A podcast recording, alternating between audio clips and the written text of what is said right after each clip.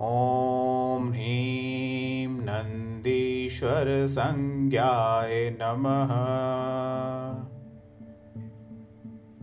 ॐ ह्रीं अष्टमहाविभूतिसंज्ञाय नमः।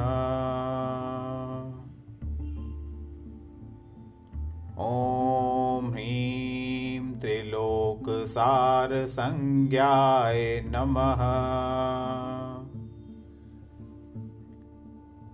ॐ ह्रीं चतुर्मुखसंज्ञाय नमः।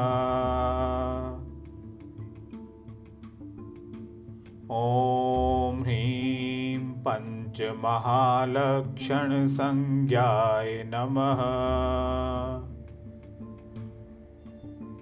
ॐ ह्रीं स्वर्गसोपानसंज्ञाय नमः